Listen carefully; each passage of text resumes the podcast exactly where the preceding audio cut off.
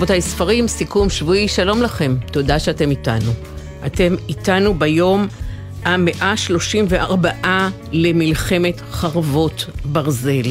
מאה שלושים וארבעה ימים מאז השבעה באוקטובר, ועדיין נשים וגברים, אזרחים וחיילים, חיילות ואזרחיות עדיין בשבי חמאס.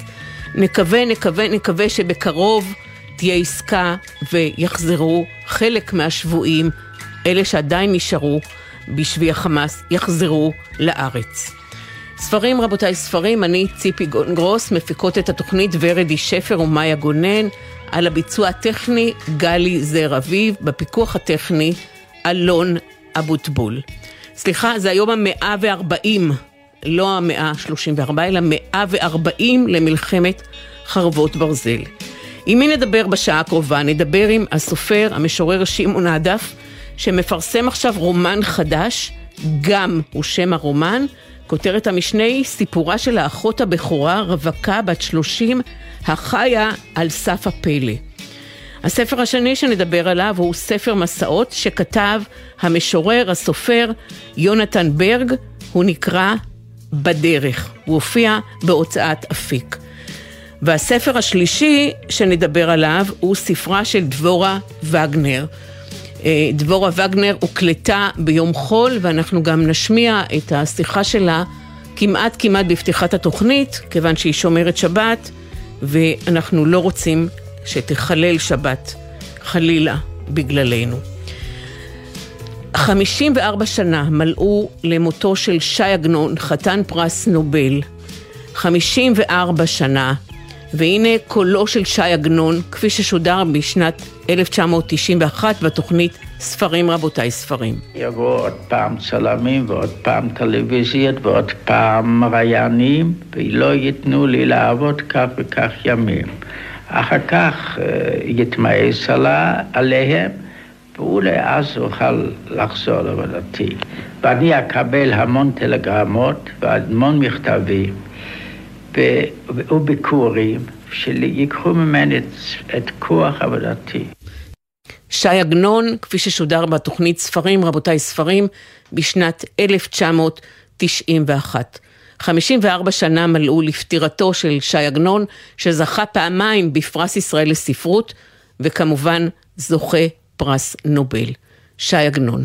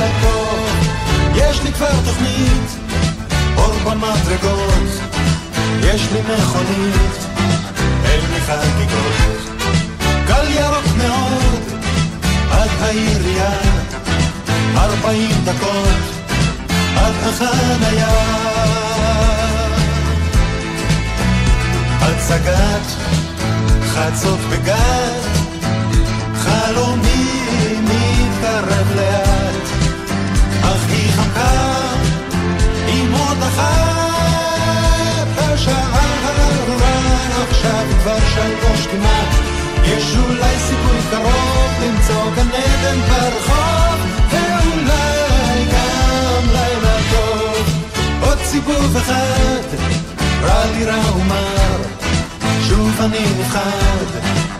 והטנק נגמר. הסיכוי כבר מת, הרמזור צהוב, אין מה לאותת, אין מה לאהוב.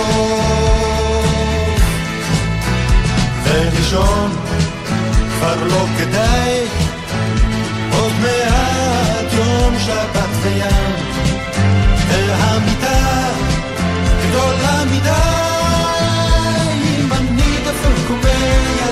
ומיילל משמע אני קיים, אין בכלל סיכוי קרוב למצוא גן עדן ברחוב, וגם לא שום לילה טוב, עוד סיבוב אחד בא לי רע ומר, שוב אני אחד, והטנק נגמר.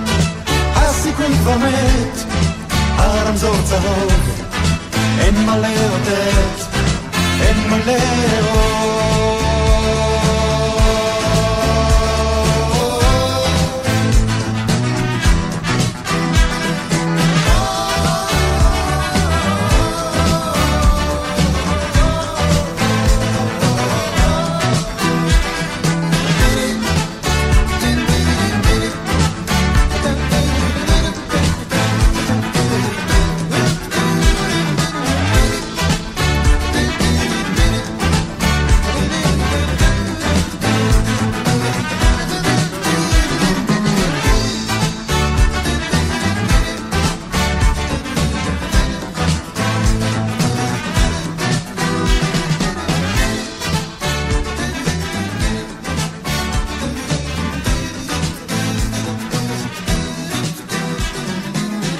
ספרים, רבותיי, ספרים. נדבר עכשיו על הספר האברך ינקי וייסברג.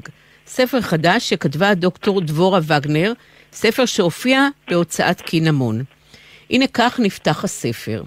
ינקי מלטף את ראשו של התינוק הרעב היונק במרץ. ידו הימנית עוקבת באצבע המורה אחר האותיות הצפופות בדף הגמרא המונח על הסטנדר. פלג גופו העליון מתנועע קלות לקצב מילות הדיבור. ידו השנייה ממשיכה ללטף את ראשו של מאיר. והוא מרכין את עיניו כדי להביט בפניו החולמניות של בנו התינוק בהתעלות הנפש, מוקף כולו בזיווה של מצווה. מבטיהם הלועגים של שאר האברכים עושים את דרכם אליו כחיצים מורעלים של בוז, פוצעים אותו, צורבים. הוא שומע בבירור, אך כמו ממרחק גדול את צחוקם ואת הרינונים על אותו אב שבעבורו נשתנו סדרי בראשית, והוא מניק את בנו. הוא ממשיך ללטף ברוך את ראשו של מאיר, בידיעה ברורה שעליו לספוג כל השפלה בהכנעה וביראה, שהרי נעשה לו נס. אילו יכול היה ללבן לחבריו את פשרו של אותו הנס, היה מסביר להם שכך הוא מזין את בנו, בחלב את גופו ובתורה את נפשו. דקדוק קל בסנטר בחיבור שבין זקן לצוואר, וצליל מתגלגל של פלסטיק חלול על רצפה חשופה, מאירים אותו מהניכור. לרגע נשימתו נעתקת מריאותיו, הוא מסתכל סביבו בבהלה כמי שאינו בטוח היכן הוא. הוא נושף בהקלה. ברוך השם, רק חלום. מאיר התינוק ישן בין זרועותיו, הבקבוק הריק המוטל על הרצפה מאשר לו שאכן חלם, שכנראה שקע בשינה עמוקה. אחד משישים במיטה, הוא מצטמרר. הסטנדר ניצב מולו, ועליו מונחת הסוגיה שבעוד כמה שעות יעסוק בה. למה רק בעוד כמה שעות? הרי כבר קמת. הוא מזכיר לעצמו את מה שדחף אותו לכתחילה להציע לחיילה שהוא יקום בלילה לטפל בתינוק. להקיף את עצמך במצוות, כמו בסוכה, כמו במקווה, הוא מתחייך לרגע. אתה גם נותן לחיילה לנוח, וגם יש לך זמן ללמוד תורה בשקט. הוא מתיר לקורטוב שביעות רצון להניע הורים פילוסופיים של לילה. נכון, אם מאיר לא מתעורר עכשיו, יש לך שעתיים לישון. לא רע, ממשיכים הגיגיו בניגון של איפכא מסתברא. עד כאן הקטע. שלום דוקטור דבורה וגנר. שלום. לפני שנתחיל את השיחה, אומר קודם כל שהשיחה הוקלטה ביום חול, ושאת חקרת בכובע האקדמי שלך את נושא האבהות של האברכים.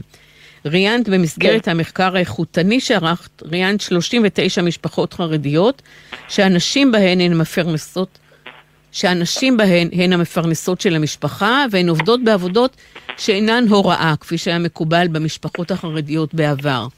הן עובדות למשל כרואות חשבון, מועסקות בחברות הייטק, עובדות בתפקידי ניהול. בקיצור, לנשים במשפחות האלה יש קריירה. אז מה קורה אז, דבורה, לגבר במשפחה החרדית? אני חייבת לסייג אה, ולומר שזה לא מחקר אה, כמותי. ולכן אה, אין לי נתונים לגבי כמה התופעה הזאת אכן נפוצה. אני כן יכולה להגיד, אבל, שמהאנשים שכן דיברתי איתם וראיינתי אותם, ואחר כך גם עשיתי את ניתוח השיח, יש שם קונפליקט מאוד מאוד גדול.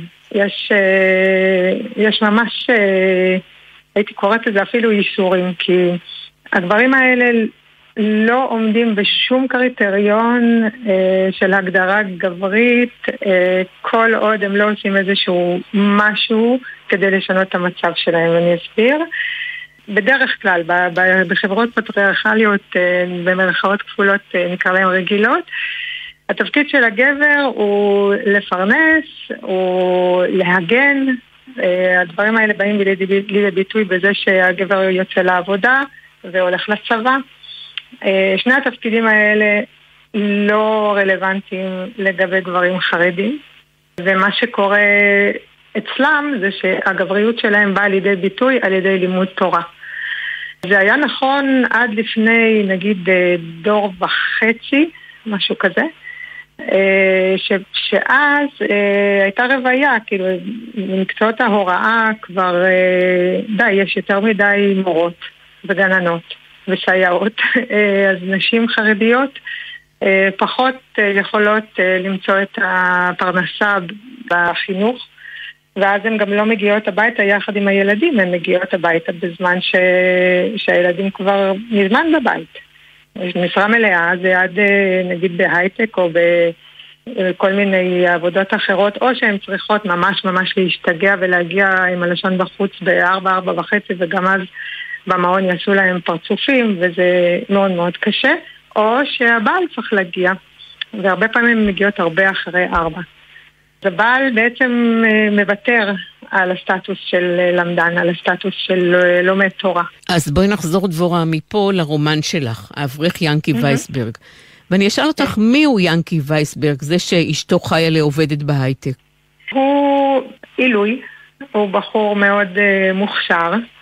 אה, שבא ממשפחה מאוד מיוחסת, משפחה בני ברקית, משפחה של אה, רבנים ודיינים, אה, ומצופה ממנו להיות למדן, להשקיע את כל החיים שלו, כל רגע בחיים שלו ללימוד תורה, וזה מה שהוא עושה בהתחלה. ברקע, כאן אה, נכנס השינוי הזה שהכנסתי, אה, זה מודל גבריות אחר, וזה מודל של החרדי לשעבר, שזה אח שלו.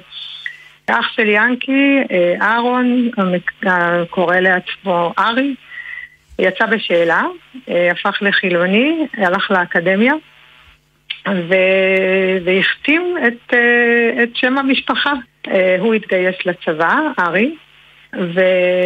ויאנקי היה בתקופת שידוכים. והיה מאוד קשה למצוא ליאנקי שידוך מתאים, ואז הם במרכאות כפולות ומכופלות התפשרו על, אה, על בחורה חרדית, אבל מודרנית. חרדית מודרנית שהלכה ללמוד אה, הנדסה, הנדסת תוכנה, והיא הייטקיסטית, נורא נורא מוצלחת, ממוצא אמריקאי. ההורים שלה עלו לארץ מלייקווד, וזה המניע לכל הקונפליקטים, לכל הסיבוכים שיש בספר.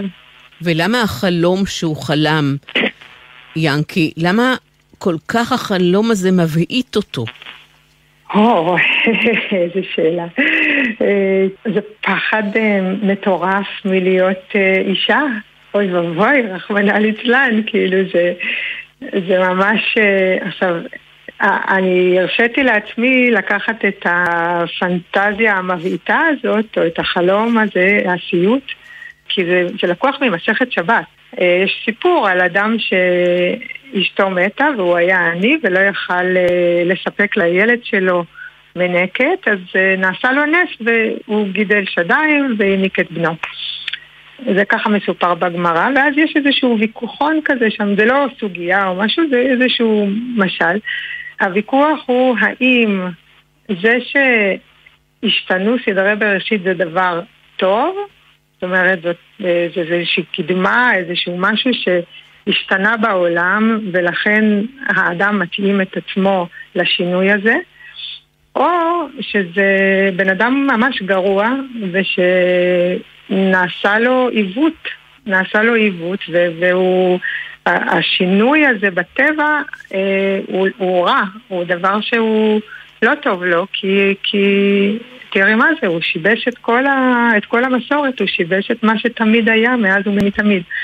האם החברה החרדית הולכת לקראת שינוי וזה דבר טוב וזה דבר שמצטרף לעולם ואין מה לעשות וצריך uh, להסתגל, או האם צריך באמת לעמוד על הרגליים האחוריות ולהגן על, ה, על השמרנות, על המסורת, על מה שתמיד היה. אני לא מדברת על המסורת הדתית, אני מדברת על המסורת ה... של, של השמרנות, על להיות כמו שתמיד היה, לא לשנות שום דבר ממה שתמיד היה.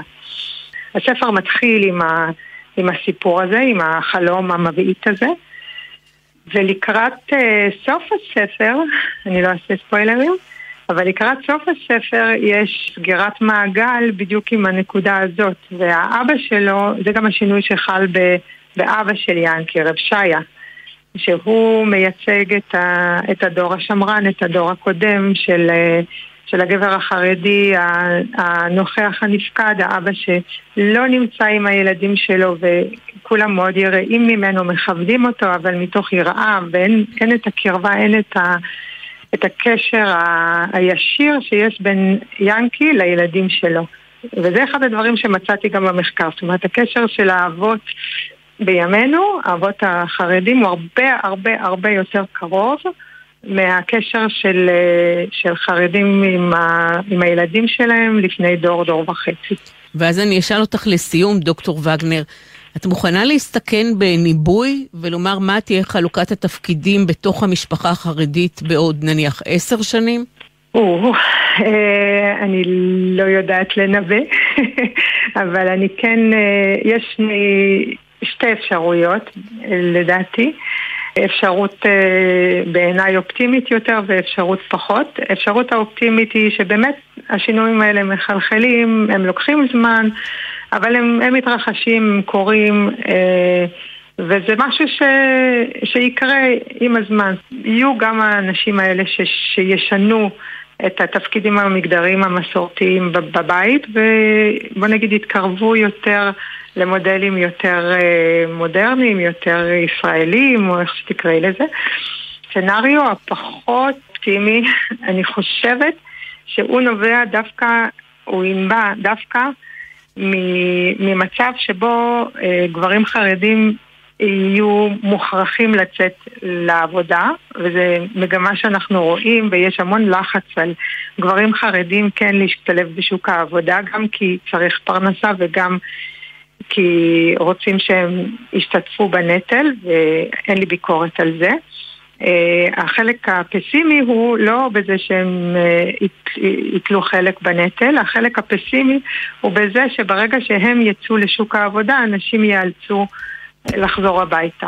תודה רבה לך, דוקטור דבורה וגנר. הספר מרתק, באמת מרתק. תודה רבה רבה. ואני אחזור שוב על שמו, האברך ינקי וייסברג, הוא הופיע בהוצאת קינמון, ואני אאחל לך שבת שלום, ואדגיש שוב שהרעיון איתך הוקלט ביום חול. שבת שלום, כל טוב. שבת שלום, שמענו עכשיו את דוקטור דבורה וגנר. שמעון עדף הוא משורר, סופר ומוזיקאי. שמעון עדף נולד בשדרות ועכשיו הוא מפרסם בסדרה גומחה בהוצאה משותפת של הוצאת פרדס ומכון הקשרים של אוניברסיטת בן גוריון את הספר החדש ששמו גם. גם, ג' מ'.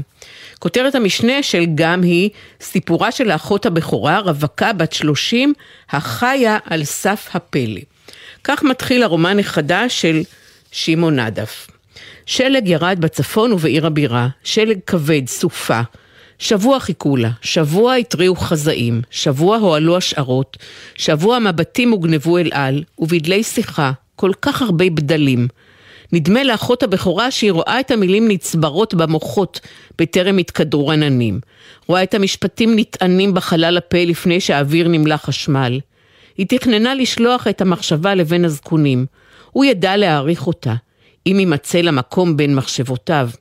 הוא כתב מכתבים ארוכים רצופי פרטים, תיאורי טבע, ובעיה במתכונות הכוכבים. ייאוש שקט נשב מהם. היא צפתה במשדרי החדשות. השלג נדד מפינתו של החזאי אל מוקד המהדורה, והחזאי עמו. הוא ענה ברעד על שאלות המגישה, ביראה. עיניו זערו מרוב תשוקה. אולי סוף סוף זכה לתהילה שבשוליה היה מכרסם כל העת. התהילה האבודה. לפני שנים הנחה תוכנית ילדים, שרק בני דורה הצילו ממנה מחווה או מטבע לשון. הם נשאו אותם עמם כצופן, להזדהות בפני הדומים להם. האב שגופו התרשל על הספה התלת-מושבית אמר, למה הם משדרים את התמונות האלה על השלג? כאילו, מה, מוצאים את האנטנה מהשקע? ויש כמה שלג שרוצים בטלוויזיה. הם יביאו מחר גם לפה בטרקטורים ומשאיות, אמרה האם. ככה הבטיחה ראשת המועצה האזורית. הייתי רוצה לנסוע להסתכל בעצמי. הייתי רוצה, סליחה, לנסוע להסתכל בעצמי, אמרה היא. מה מרגישים בתוך כל היופי הלבן הזה? עוד פעם את והשמועות שלך, האב אמר. האם אמרה ששמעה במספרה, הספרית, בעלה, עוד בעל כזה, ועבדנו. שלום, שמעון עדף. שלום ציפי. קראתי את תחילת הרומן, והוא מסתיים במשפט הבא. בעירה הצורה עמדה בעיניו, הוא עפעף, הוא אמר גם. ואני רוצה לשאול אותך גם מה, או במילים אחרות, גם על שום מה. אה, גם קודם כל כמצב, מצב אה, קיומי, שהאחות הבכורה שהיא הגיבורה של הרומן הזה אה, נמצאת בו כל הזמן. זאת אומרת שהיא גם חיה בתוך מציאות שהיא מוכרת לנו וגם חיה במציאות שהיא לא מוכרת לנו. והיכולת שלה לעבור בין שני, ה, בין שני המצבים האלה, שתי המציאויות האלה. ואני חושב שאנחנו בכלל חיים בתקופה של גם. אנחנו לא פעם... אה, אה, אם, אם תקופות קודמות אופיינו באו-או, שאנחנו צריכים לבחור, אז פתאום נדמה שאנחנו חיים גם בעידן שרוצה להגיד לנו שאנחנו יכולים הכל. אנחנו יכולים להיות גם א' וגם ב', גם ג' וגם ד'. אה, ואני חושב שהספר רוצה לדבר על זה. אני מבקשת לקרוא עוד קטע קצרצר, ממש קצרצר מתוך הספר, שבו, וממנו אני אצא לשאלה הבאה שלי. אתה כותב כך, אני חייבת לספר לך משהו, אמרה יפהפיית השיכונים בשפה השנייה. ברהיטות אמרה, ההגייה קלחה, ואחות הבכורה שערה שהתאמנה עליה. טוב מאוד. מחברתה של יפהפיית השיכונים הייתה פתוחה על שולחנה, והמשפט נרשם בשורה העליונה. מילים נוספות הוקהלו תחתיו בטור, מונחי מפתח שיפהפיית השיכונים הכינה מבעוד מועד לסיפור שניסתה לגולל.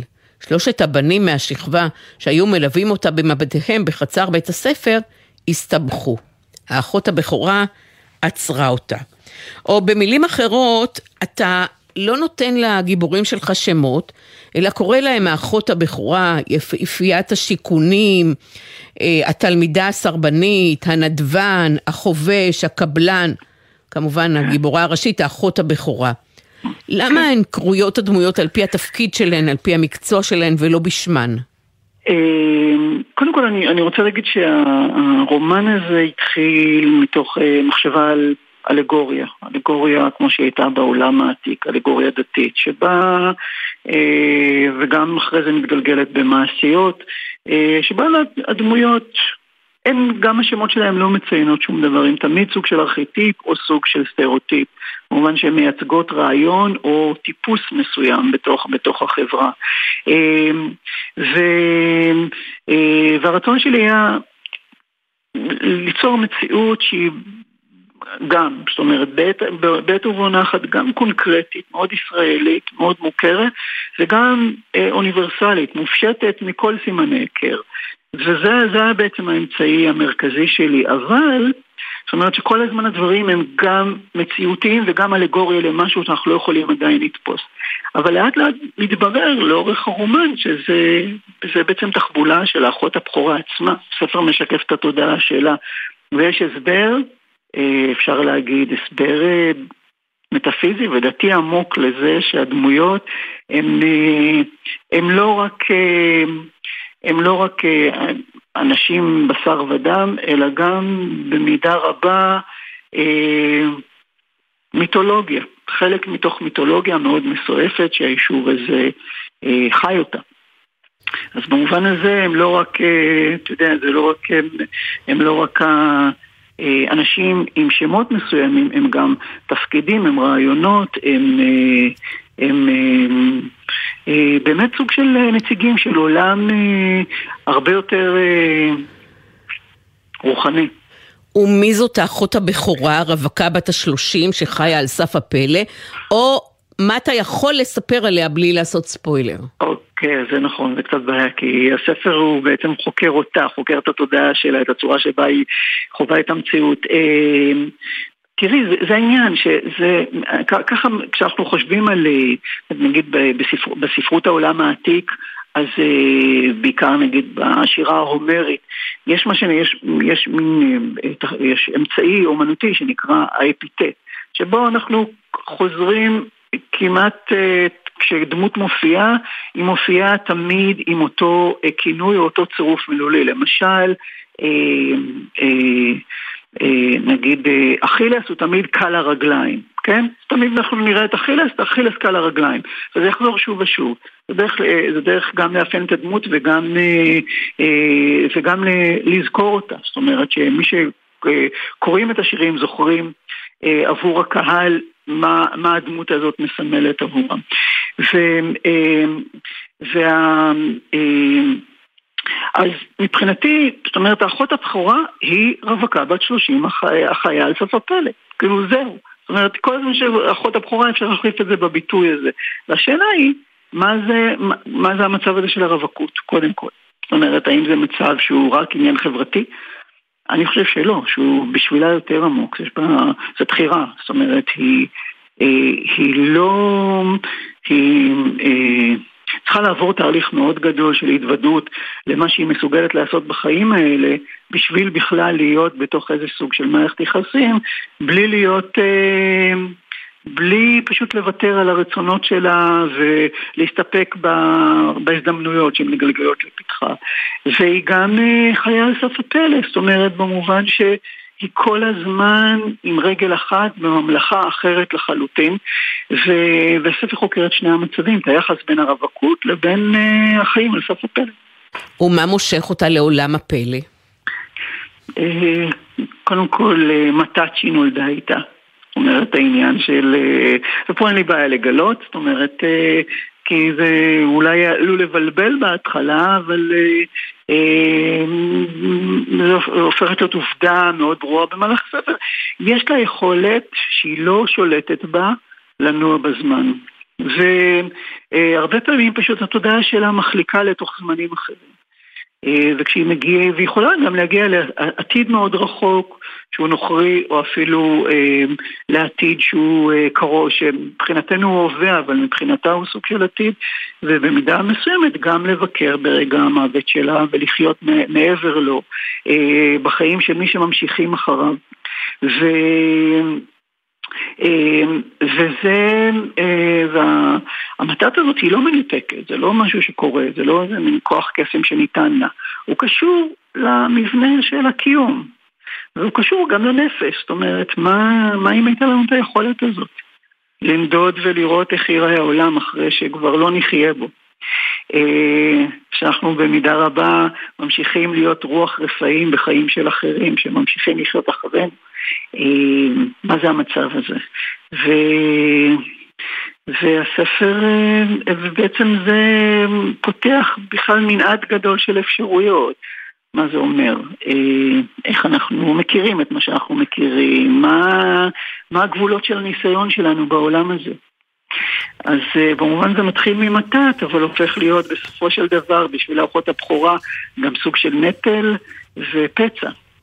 וברשותך, שמעון עדף, אני אקרא עוד קטע קצר, עוד טעימה כן. קטנה מהספר. כן, בשמחה. מפרק 40. ואולי היה הטקס מתקבע ונעשה לשלד של פיסת יממה. אולי פולחן הצהריים היה מהלחשת ארסן של התרחשויות שבשגרה היו נושכות וטורפות בה. התקוממותה של התלמידה הסרבנית כשניסתה להמחיש לה בשיעור האחרון את הדפוס שבו הייתה לכודה ואת שורשי מריה והנזק שהוא מסב לה, הסתבכה, השתפכה בבכי מזויף, נוער, מחורקם תווים. רמיזותיה של האם, שהחלו בשישי בעת שטיפת הבית והתגברו לכדי שאלות האגב שעיכול שפתיה, פגם בתמימותן. קוצר רוחה של הרל"שית וכל אותן מטלות זהירות שהייתה מעמיסה עליה, דווקא כשהצטברו שיחות רבות במרכזייה. איך הצבת, שמעון, את השפה שבה כתוב הרומן שלך, ואיך השפה הזאת מתפתחת ומשתנה תוך כדי הרומן? אמ, השפה אמורה לייצג באמת את אה, אפשרות ההבעה של האחות הבכורה, זה משהו שהבנתי את זה מההתחלה. אה, ככל, כשהיא לא מודעת, וככה בעצם הרומן מתחיל בזה ש...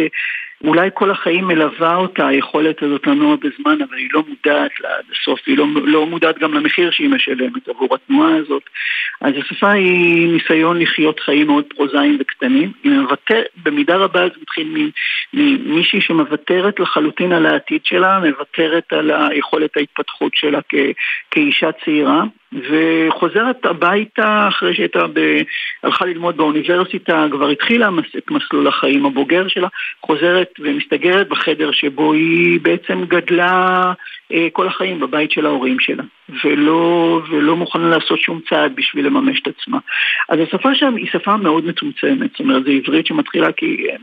בשבילי זו הייתה עברית אה, אה, פונקציונלית, מינימליסטית, חסכונית מאוד, אה, שלא לא אומרת שום דבר חוץ ממה שהיא, חוץ מהפעולות שלה אה, והמחשבות של הדמויות.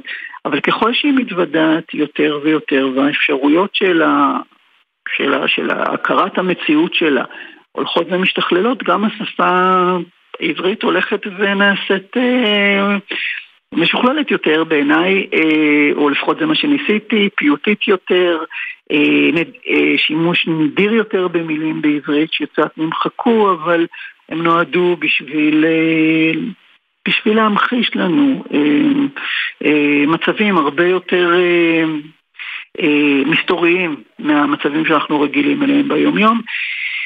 וככל שהספר מתקדם יש ניסיון באמת לדחוק את הגבולות של העברית ואולי להגיע חזרה ליכולות, לאפשרויות השיריות שטמונות בשפה העברית. אז לסיום אני אשאל אותך שמעון נדף, כן. אפשר לומר שהספר הזה שלך גם הוא בעצם ספר ארס פואטי? אה, כן, אני חושב שכן, למרות שהוא לא דן במישרים באומנות הכתיבה, אבל הוא כן, מדבר, הוא ספר שמתעד את תהליכים של התגבשות של תודעה בזמן הכתיבה. ובמובן הזה זה ספר שהוא לא מתוכנן, הוא ספר שהוא אה, אה, נוסף לו נדבך ועוד נדבך ככל שמתקדמים בו, וגם אני כתבתי אותו ככה, לא חזרתי אחורה, זה לא, בהרבה מהספרים שלי אני חוזר אחורה, מתקן, אני מבין דברים תוך כדי כתיבה ואני צריך ללכת אה, אל, ה, אה, אל הפרקים הראשונים ולהסדיר את הפרטים. פה זה פשוט ספר שנכתב כל יום. קמתי וכתבתי פרק, קמתי וכתבתי פרק, וכל פרק גילה לי משהו חדש של האחות הבכורה, ועל הכתיבה שלי אותה. אז במובן הזה כן, הוא ארס פואטי בצורה משונה.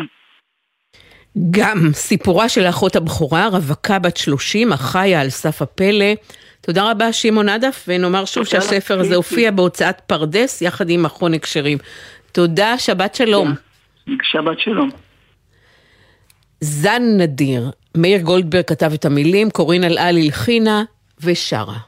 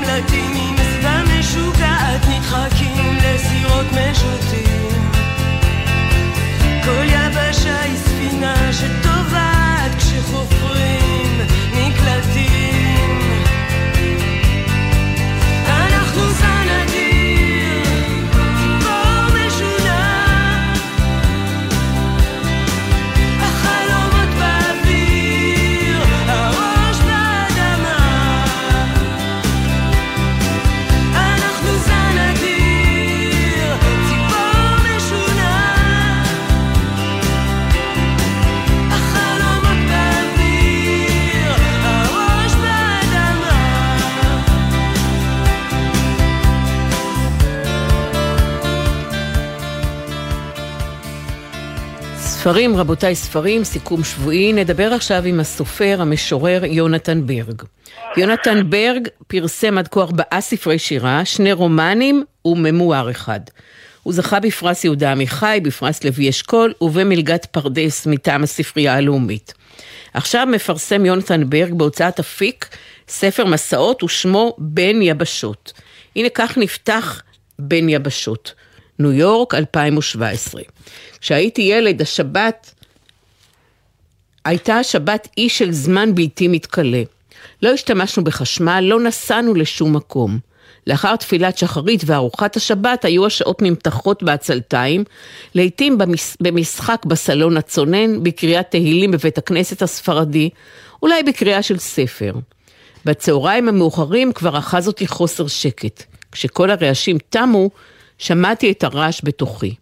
הייתי יוצא ויורד במדרגות לעבר המטע של משפחתי, חולף תחת עצי הנקטרינה, ממשיך למול גבעות השומרון ושכונת הקרוונים, מוצא את עצמי נמשך לעבר קצה היישוב, היכן שהגבעה השתפלה כלפי מטה.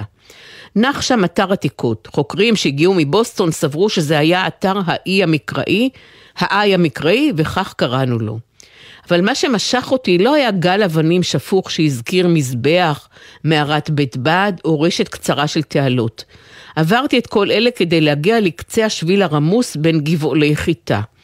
שם הופיע עמק מכמש, עמק מכמש, במרכזו, רגע, נחליף, נעבור דף, במרכזו כפר, ובקצהו נרמז ים המלח. היה שם גודל, מרחב בלתי מופרע, שבו נעה העין. המים התחשמלו מהשמש, הסירה הקוצנית זהרה. בתי היישוב מאחוריי, בעלי גגות רעפים אדומים ובנייה דומה, נראו לי קטנים, דחוסים. הצהריים עברו כשידיים ממוללות עשב ועיניי את הנוף. ללכת רחוק, אלו המילים שנאמרו בתוכי. הרי אדום בערו בקצה האופק, מתנשאים מעל המים, וגם אני רציתי משהו דומה בתוכי. מקום רחוק ממצוות וחוקים, קרוב למעשים גדולים הנולדים, כך חשבתי, לנוכח מראות גדולים. שלום, ערב טוב, שבת שלום, יונתן ברג. שבת שלום, ציפי, מה שלומך? שלומי, אתה יודע, שלומי כשלום עמי היה אומר חברנו נכון, חיים גורי, כן. כן.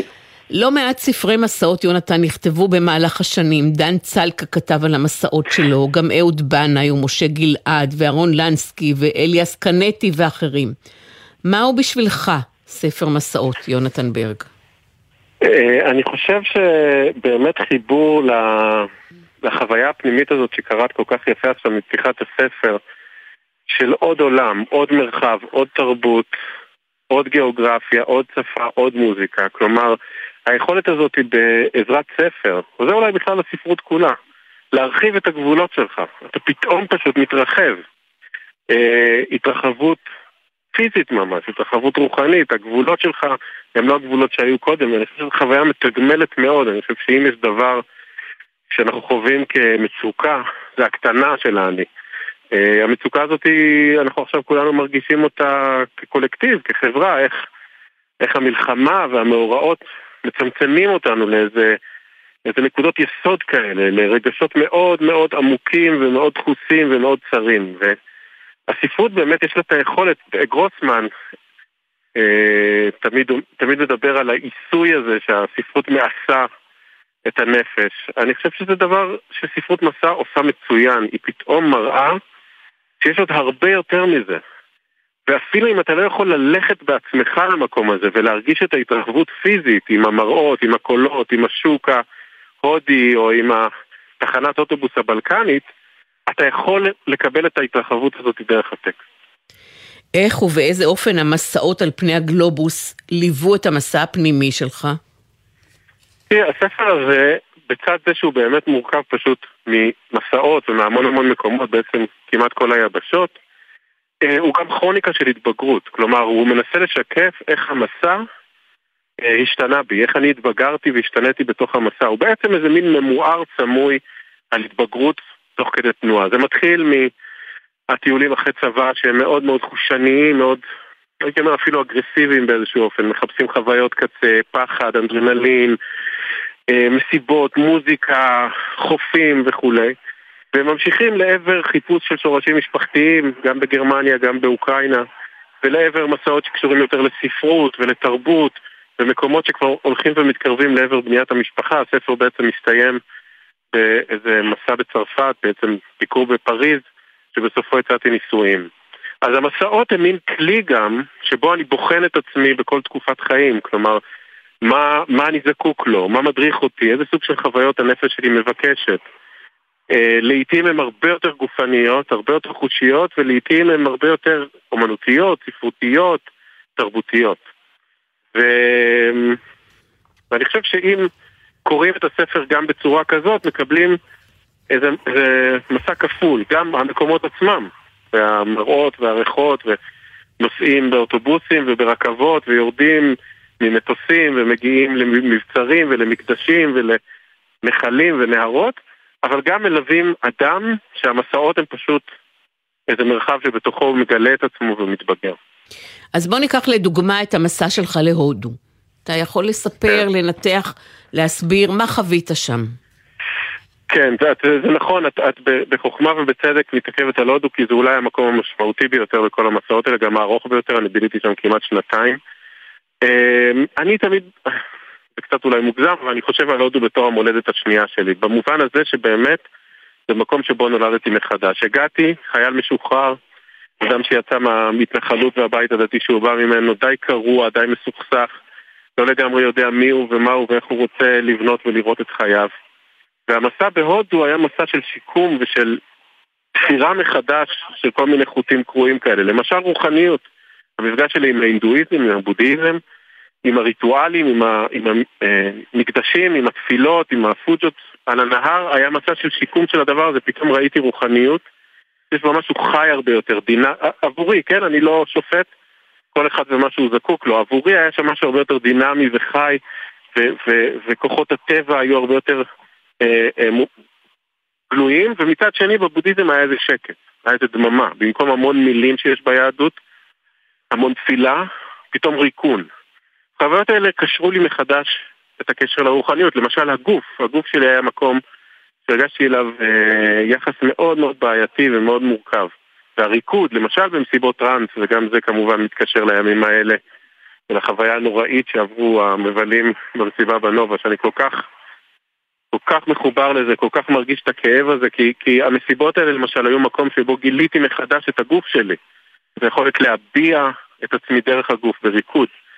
אמ, למשל, השיבה שלי לכתיבה, אני לא כתבתי הרבה זמן בתור חייל, והחוט הזה גם נהרג מחדש בהודו, כי פתאום מצאתי את עצמי כותב גם חוויות מסע וגם שירים. אמ, אז, אז היא באמת הייתה מין מקום של שיקום. עכשיו, אני לא לבד בזה, אנחנו כולנו מכירים את המטאפורה הישראלית כבר של טיול אחרי צבא, שהוא בעיניי דבר נהדר, חשוב, הכרחי. וזה לא רק אני, המון המון, עשרות אלפים, מאות אלפים, אולי מיליונים במצטבר כבר עשו את הפעולה הזאת של לקחת את עצמם ממרחב ישראלי שיש בו המון עומק והמון עניין והמון מורכבות וגם המון כאבים, למקום שבו הם יכולים לבנות מחדש איזו דמות פנימית קצת בריחוק מה, מה, מהרעש. וזה לא דבר רע, זה דבר טוב. חוזרים לפה, חוזרים לפה יחד, חוזרים לפה עם הבנייה המחודשת הזאת, מתוך תקווה שאפשר להפעיל את הדמות הזאת גם פה, במציאות הישראלית. אז אה, זה למשל עוד. פתחתי את השיחה איתך, יונתן ברג, בקריאה של תחילת הספר, ואני בוחרת עכשיו לקרוא את שני העמודים האחרונים.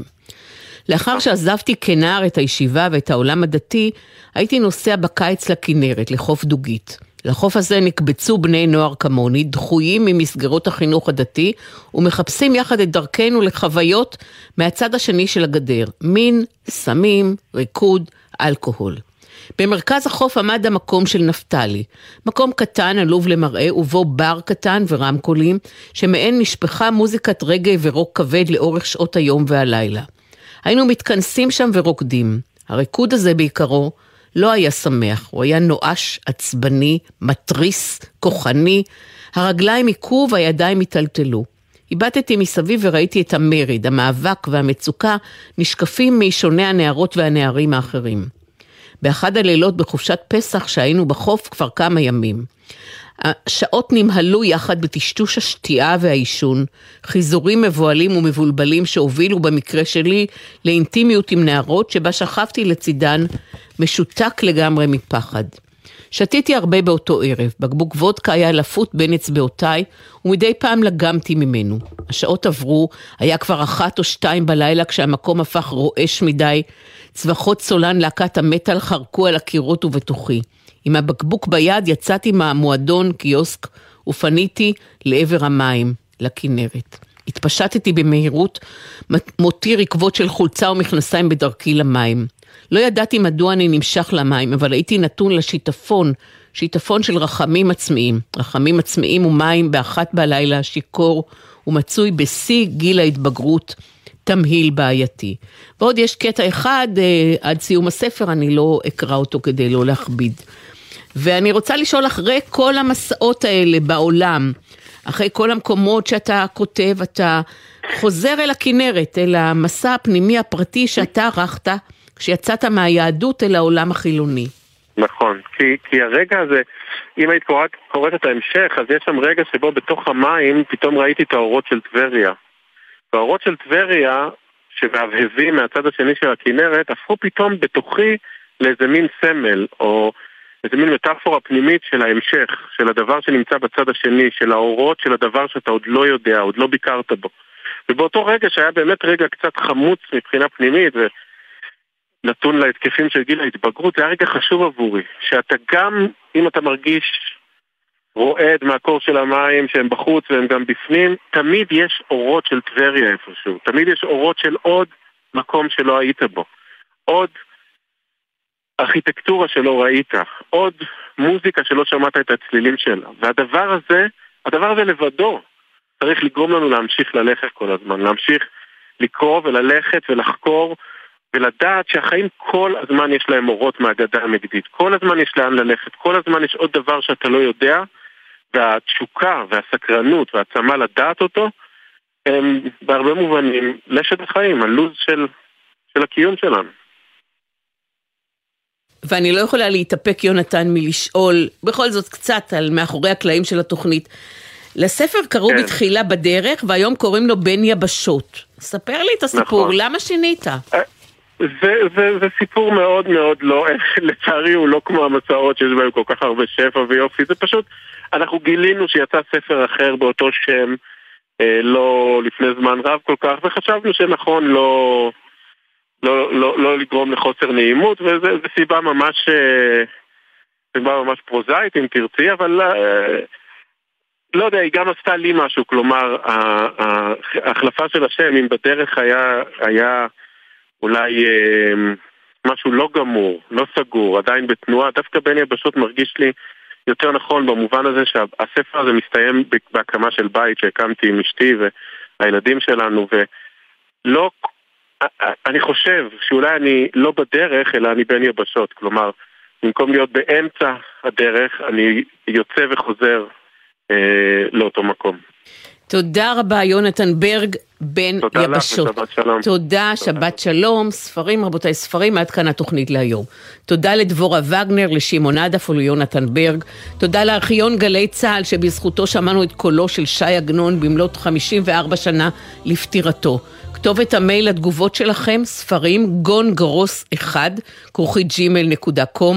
דף הפייסבוק שלנו, ספרים, רבותיי, ספרים בגלי צה"ל, מחכה ללייק שלכם. גם באתר גלי צה"ל וגם ביישומון אפשר להש... להקשיב שוב לתוכנית. המלצה קצרה לסיום, ההצגה סטמפניו בתיאטרון בית לסין. עדנה מזיה ערכה עיבוד חופשי לנובלה הידועה והמוכרת של שלום הלחם, על, הבינו, על הבימוי רוני ברודצקי, המחזה הוא קולח, מעניין, משעשע, מדויק. השחקנים עושים עבודה יוצאת מן הכלל, במיוחד אהבתי את המשחק של דניאל גל, אסף יונש וידידיה ויטל. סטמפיניו בתיאטרון בית לסין. ספרים רבותיי ספרים, אני ציפי גון גרוס. תודה שהייתם איתנו, שתהיה שבת שלום, שכל החטופים והחטופות יחזרו במהרה. אתם מאזינים לגלי צה"ל. חבריי הוותיקים, בגילנו מגיע לנו עוד, גם בכביש. לחכות עוד דקה או שתיים בקרבת מעבר החצייה ולא לחצות את הכביש לפני משאית או אוטובוס שלא תמיד מבחינים בנו. ובכלל, חשוב ליצור קשר עין עם הנהג לפני החצייה, לוודא שראה אותנו ושהוא נותן לנו עוד קצת זמן לחצות. כ-50% מהולכי הרגל הנהרגים בתאונות דרכים הם אזרחים ותיקים. תנו להם עוד קצת זמן. אלה החיים שלהם. הרלב"ד, מחויבים לאנשים שבדרך. שישי בערב, נרות השבת כבר דולקים, מפה לבנה פרוסה על השולחן, הסעודה מוכנה, אבל מאות כיסאות ברחבי הארץ נשארים רכים עד לשובם של החטופים הביתה. גלי צה"ל מקדישה שעה בכל ליל שבת לסיפורים האישיים של החטופים, השירים שהם אוהבים וההקלטות בקולם, כאילו היו פה איתנו. אני מדמיינת אותו מדמיין מלא שהוא מנגן בגיטרה, עוצם את העיניים, מבחינתו הוא יושב מהמגבר והגיטרה, עושה מה שבא לו. התשמע קולי, הערב בשבע, גלי צה"ל. יש אישה התרגלנו שיש חטופים. אנשים קמים בבוקר, הולכים לעבודה, ביום שבת רואים כדורגל, ואנחנו, המאה ה-34 משפחות, נתקענו ב-7 לאוקטובר. ואנחנו אומרים למדינה, ובאמת לראשיה, חבר'ה, מה קורה? שכחתם אותנו. גלי צה"ל, פה איתכם, בכל מקום, בכל זמן. מיד אחרי החדשות,